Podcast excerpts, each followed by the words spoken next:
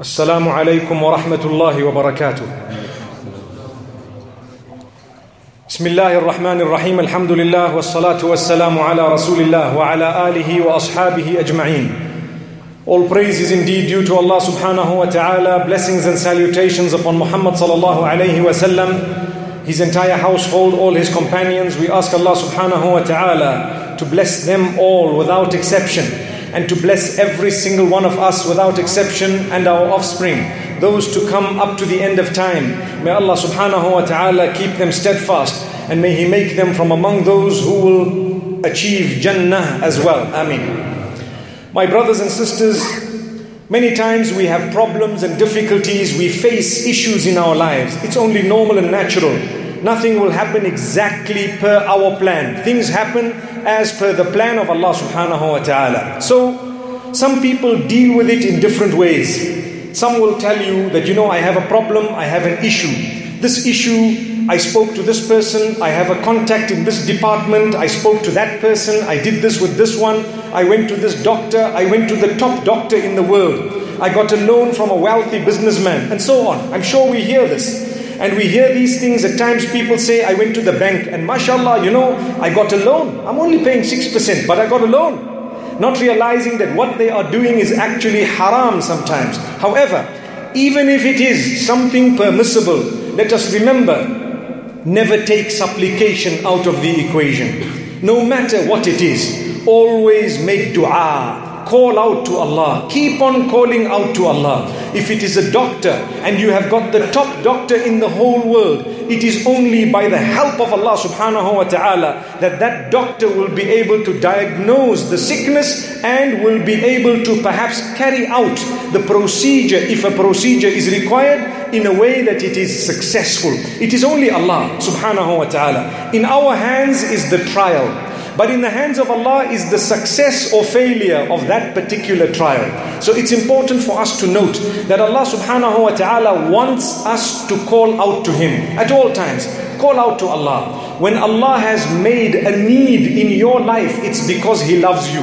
Because He wants you to cry to Him. That's the reason. You haven't cried enough to Allah subhanahu wa ta'ala. Those tears that will result in your entry into Jannah, those are the tears that you are meant to be allowing to flow down your cheeks.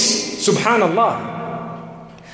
When it comes to Allah subhanahu wa ta'ala being called out to, He loves it so much that sometimes He keeps us in a difficult situation so that we keep calling out to Him. A lot of us, we have a disease. What's the disease? When we are in need, we make dua. We come for salah. We become pious. We become close to Allah. The minute the need is not there anymore, everything flowing, everything smooth. We are wealthy and healthy, and we've got everything flowing as per our wish for a little bit of time, for a temporary period. We tend to forget Allah subhanahu wa ta'ala until He strikes once again. For us, it seems negative, but in actual fact, it is not. Verse number 186 of Surah Al Baqarah. Allah subhanahu wa ta'ala tells Muhammad sallallahu alayhi wa sallam something very interesting.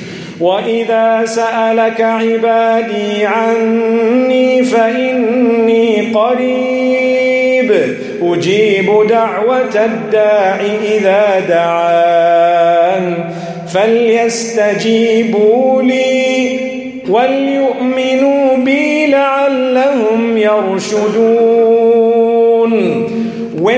my worshippers ask you about me, tell them that I am very near. That's what Allah is saying. When my worshippers ask you about me, tell them I am very near. I respond to the call of the one who supplicates me whenever he calls out to me.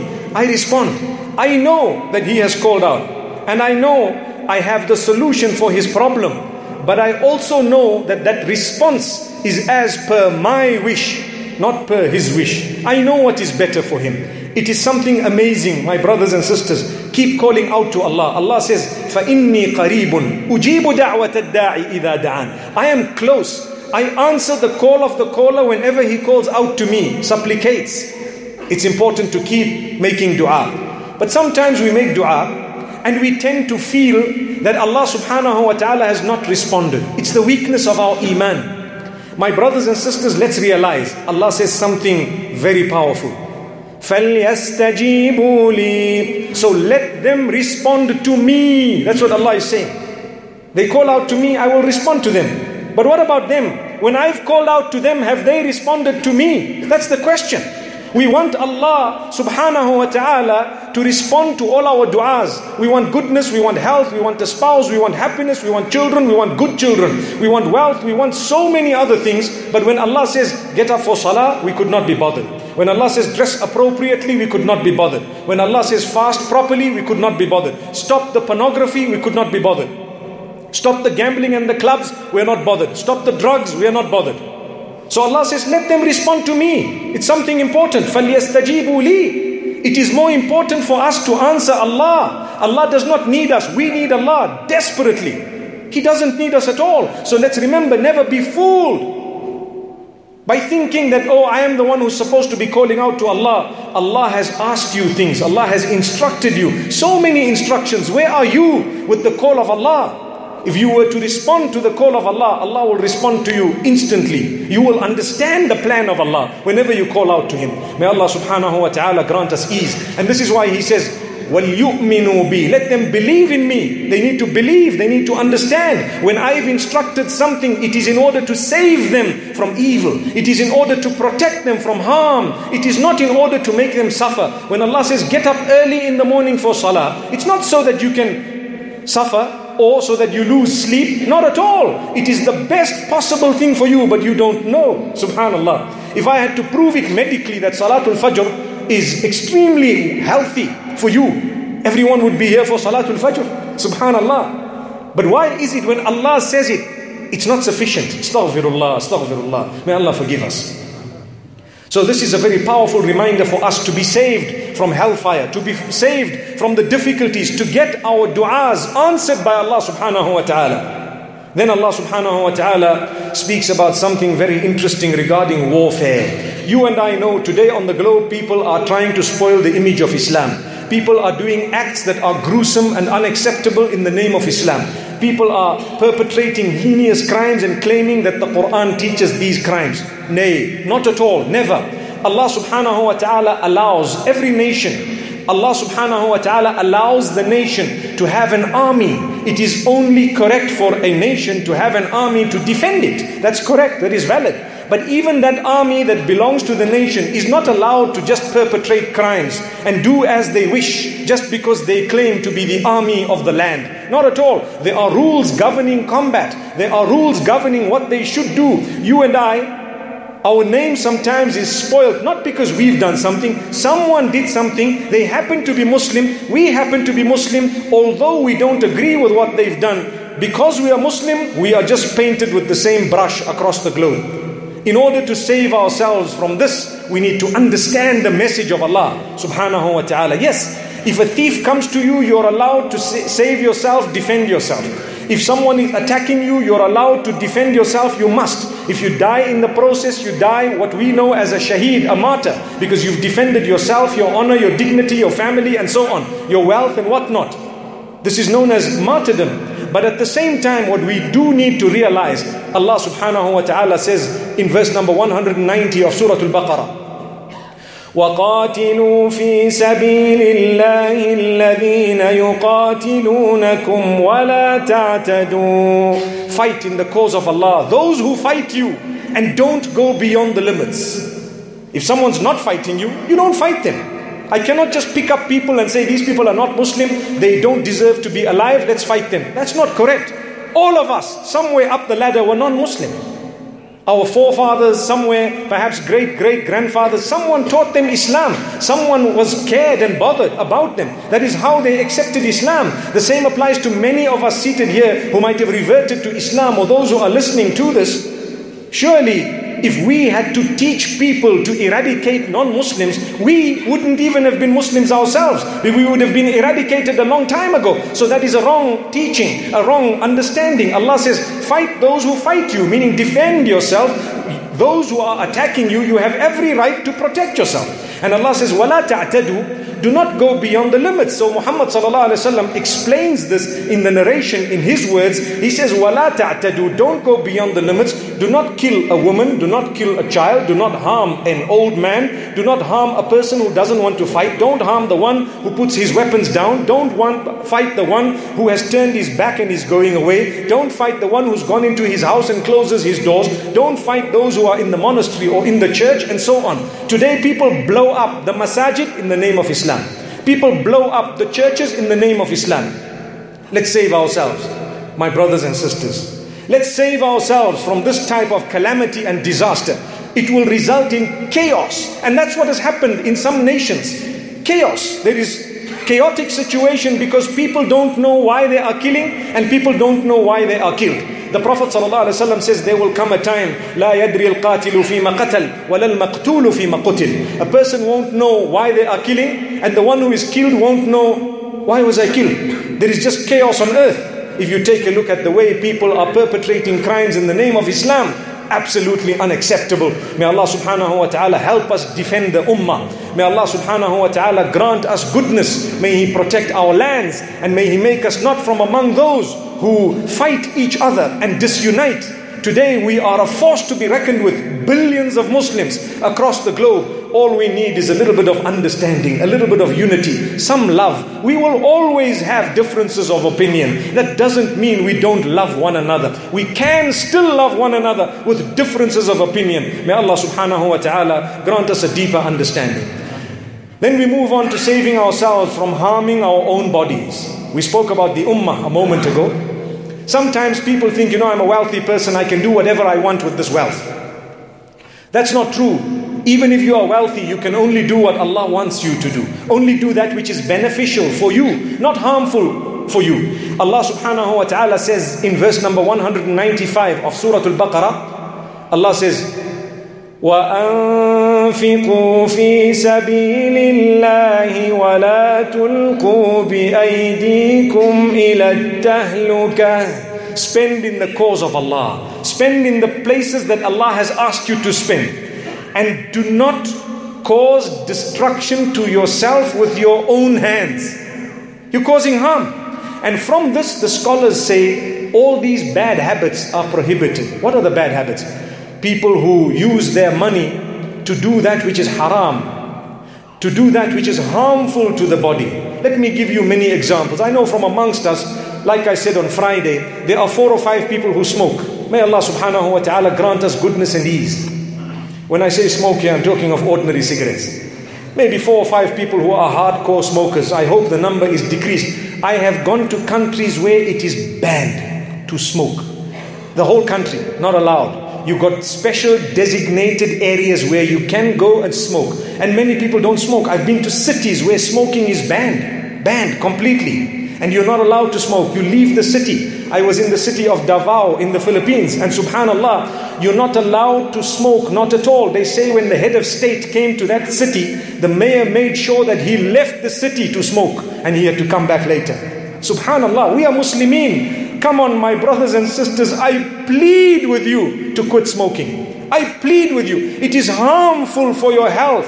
A packet is not allowed to be sold legally without the writing on it smoking kills. Wallahi, you can give it up. You will save a lot of money you will save a lot of resources, subhanallah. May Allah subhanahu wa ta'ala guide us all.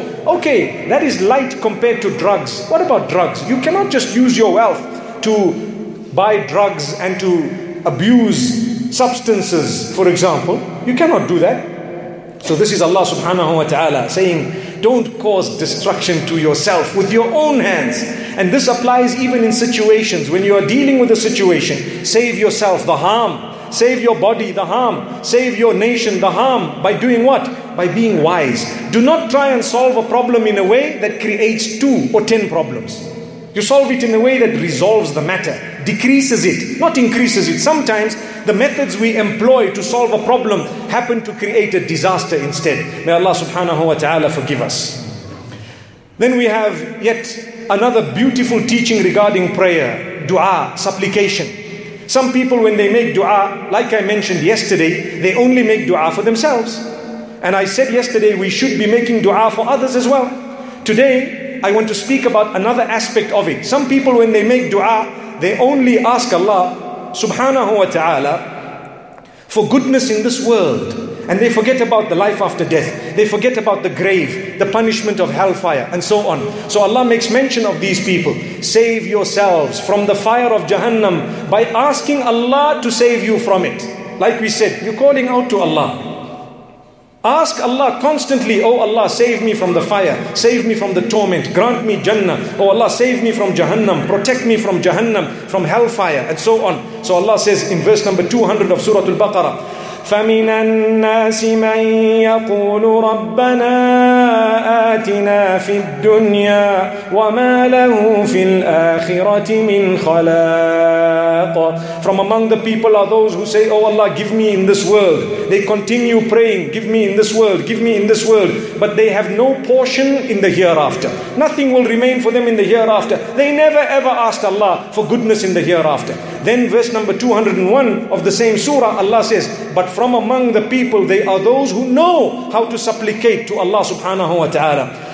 ومنهم من يقول ربنا آتنا في الدنيا حسنة وفي الآخرة حسنة وقنا عذاب النار From among the people are those who say, Oh Allah, safeguard us or grant us goodness in this world, grant us goodness in the hereafter, and safeguard us from and nar, the punishment of hellfire. Allah says, those are the ones who will achieve. They are the ones who will achieve a portion of what they are asking Allah subhanahu wa ta'ala. So let's learn to call out to Allah in the correct way.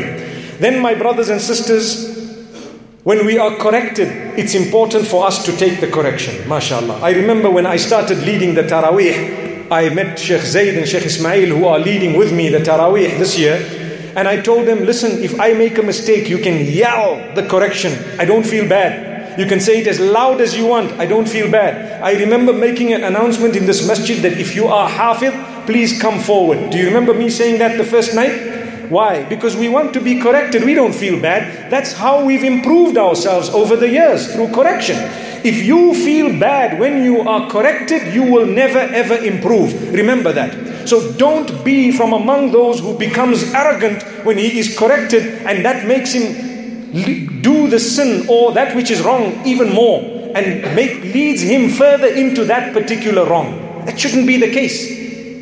We should be from among those whom when we are corrected, we are happy, we smile, we thank Allah, oh Allah, someone has corrected me. It is reported that Umar ibn al-Khattab radiallahu anhu, as powerful as he was, Amirul Mu'mineen, one day someone corrected him and the people were worried. Now this man is going to get it because you know, you correcting the Amirul Mu'mineen. Wallahi, he made a dua. He asked Allah subhanahu wa ta'ala, Oh Allah, I thank you that there are people who are still correcting the Amir. Subhanallah. Who are we? we none of us are umara on that level. We are, we are not leaders on that particular level. So Allah speaks about hypocrites. And Allah speaks about those who become more arrogant when they are told, Fear Allah. Change your ways, change your habits. My brothers and sisters, all of us need to be told. We all need correction. Even if a child is correcting you, take the correction. Thank Allah. Ibrahim alayhi salatu wasalam's father lost out because he did not take the advice of his son. The son was young. He became arrogant. He said, No ways, who are you to tell me? Allah says, verse number 206, Surah Al Baqarah. وإذا قيل له اتق الله أخذته العزة بالإثم فحسبه جهنم When it is said to him, speaking of the hypocrite, the deviant, the one who is astray, fear Allah. What happens? Pride overtakes him in the sin. He continues further in that sin. Never let that happen. Allah says that person Jahannam is sufficient for them. They don't want correction. What was their whole purpose? May Allah subhanahu wa ta'ala make us from among those who can accept correction whenever we are corrected. Take heed, don't feel bad. Then Allah subhanahu wa ta'ala speaks about hardships. Again, and He speaks about sabr. Again, notice every day we're talking about sabr because it is one of the most important factors in the life of a mu'min, of a believer. Allah says, verse number 214, hasibatum. Do you really think you are going to go into paradise? And we haven't yet tested you. You're going to get an O level certificate or a matric certificate, depending on what exam you are writing, without writing the exam. You need to come, we will test you. We are going to have difficult questions. Then we will give you your results. So Allah says, Do you think you're going to get paradise? ولما يأتكم مثل الذين خلوا من قبلكم And that which came to those before you has not yet come to you.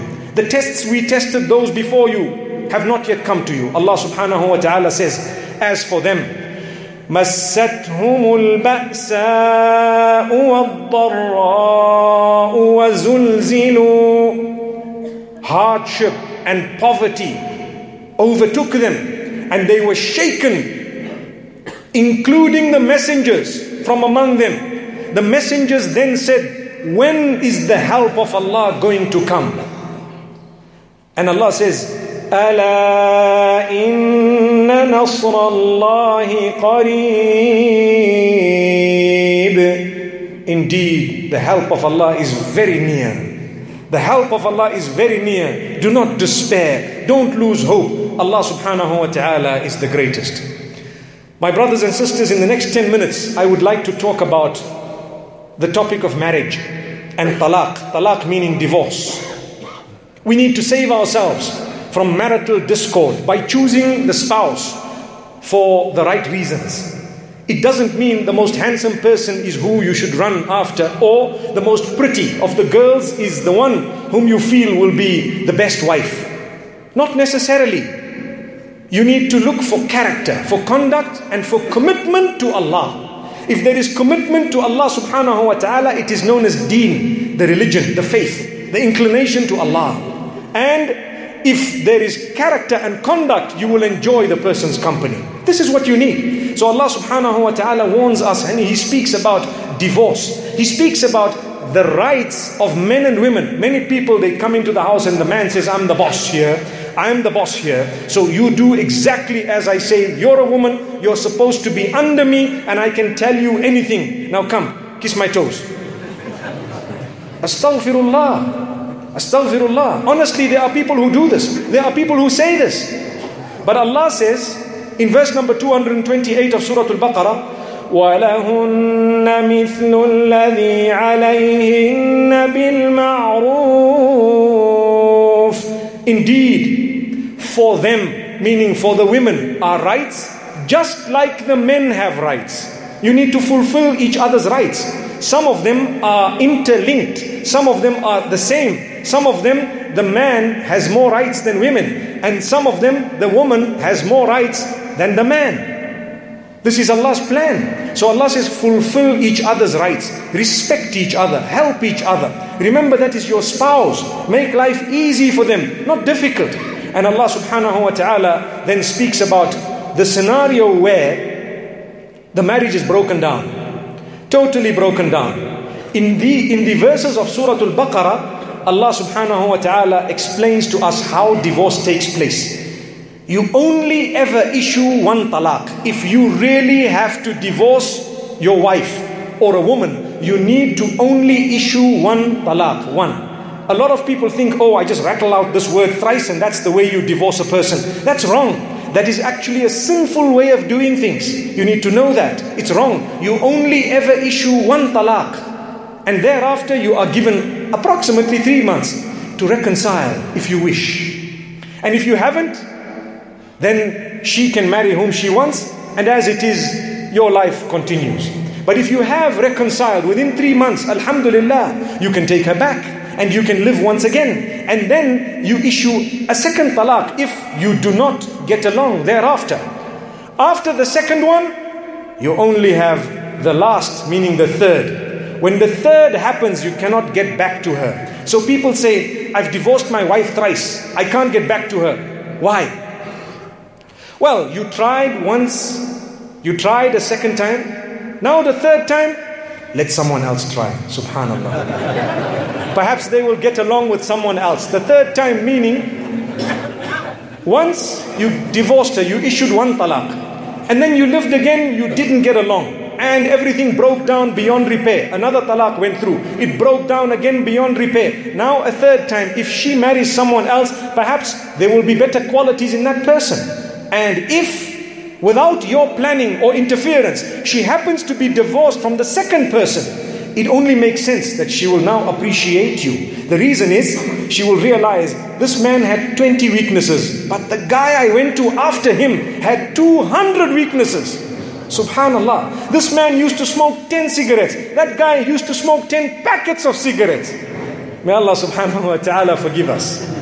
So then when she comes back, she will appreciate it. So this is one of the very important points that Allah subhanahu wa ta'ala raises. However, when the period of iddah is being passed or is passing, Allah subhanahu wa ta'ala warns us. And Allah subhanahu wa ta'ala says, You don't take back a woman in order to punish her. Some people say, You know what? I'm going to punish this woman. I'm not going to divorce her. I'm just going to keep her and let her hang. Let her do what she wants. Astaghfirullah. Did you know that she can actually get what is known as a fasakh? Fasakh meaning she can get a nullification of that marriage. She can. She can actually do it without you. Do you know that? If she has legitimate reason. A lot of the women don't know this because we've kept them in the dark. We don't want them to know this. But they can actually get a nullification of that nikah. Allah says, keep them in goodness, on good terms, or release them on good terms But don't hold them back in order to punish them. That is mentioned, verse number 231 of Surah Al Baqarah, where Allah subhanahu wa ta'ala says, ولا تمسكوهن ضرارا لتعتدوا Do not hold them back in order to harm them, in order to punish them. Release them. Let them go. Let them go happily with a smile. Perhaps they will regret. Perhaps they will say, No, this man was really a good man. Look, he released me and I'm gone home. Subhanallah. He didn't harm me, he didn't hurt me, and he didn't hold me back to punish me. So, Alhamdulillah, it was something good. However, let's remember, my brothers and sisters, we save ourselves from the punishment of Allah. When you hold back a woman, knowing that you don't want her, but you don't want to release her, Allah will punish you at some stage in this world and the next. May Allah not do that to us. May we not do that to anyone. Then Allah subhanahu wa ta'ala says something interesting to the fathers of the girls. We all have dreams. We all have children, mashallah. May Allah bless those who don't have children with children. But those of us who do, when they grow older, we all have a dream. We want to get them married here, we want to get them married there, and so on. But we don't realize sometimes they want to marry someone we didn't even expect. So if they want to marry that person, for as long as their deen is in order and their character is in order, let them get married. Because this child is not yours, it's actually Allah's child. It's actually Allah's worshipper. You are only a custodian for a period of time. Allah can take that child away at any time. You need to fulfill that examination question. The answer needs to be correct. What is the question? Will you let this amana of mine, Allah is saying, marry according to what I have dictated, or do you want to add your own flavor and pepper? whether it's racial, uh, you know, a racial issue or any other issue.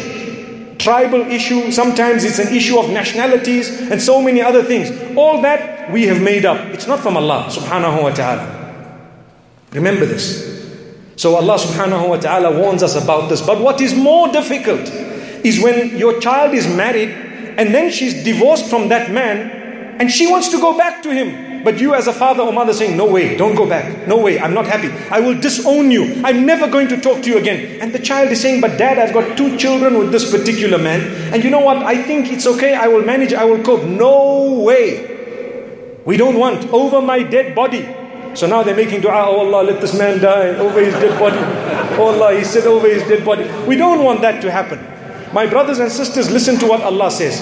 Allah says, فلا تعضلوهن أن ينكحن أزواجهن إذا تراضوا بينهم بالمعروف Verse number 232 of Surah Al-Baqarah Allah says when the iddah is over they are divorced do not stop them from getting married again to their spouses who, whom they were divorced from if they have agreed both of them are happy they want to get back together you don't block them. Imagine this is a verse of the Quran. And some of us go against it openly, clearly, blatantly. Never. Don't ever go back. And Allah is saying, let them go back. They know. If they want to, let them go. I want to say one last point before I close. Let your child make a mistake rather than them becoming mad and depressed. Rather than your home breaking. May Allah subhanahu wa ta'ala bless us all. Inshallah, we will continue tomorrow. Until then, wa sallallahu wa sallam wa baraka ala nabina Muhammad. Subhanallah bihamdihi, subhanaka Allahumma bihamdik. Nashhadu an la ilaha illa anta nastaghfiruka wa natubu ilayk.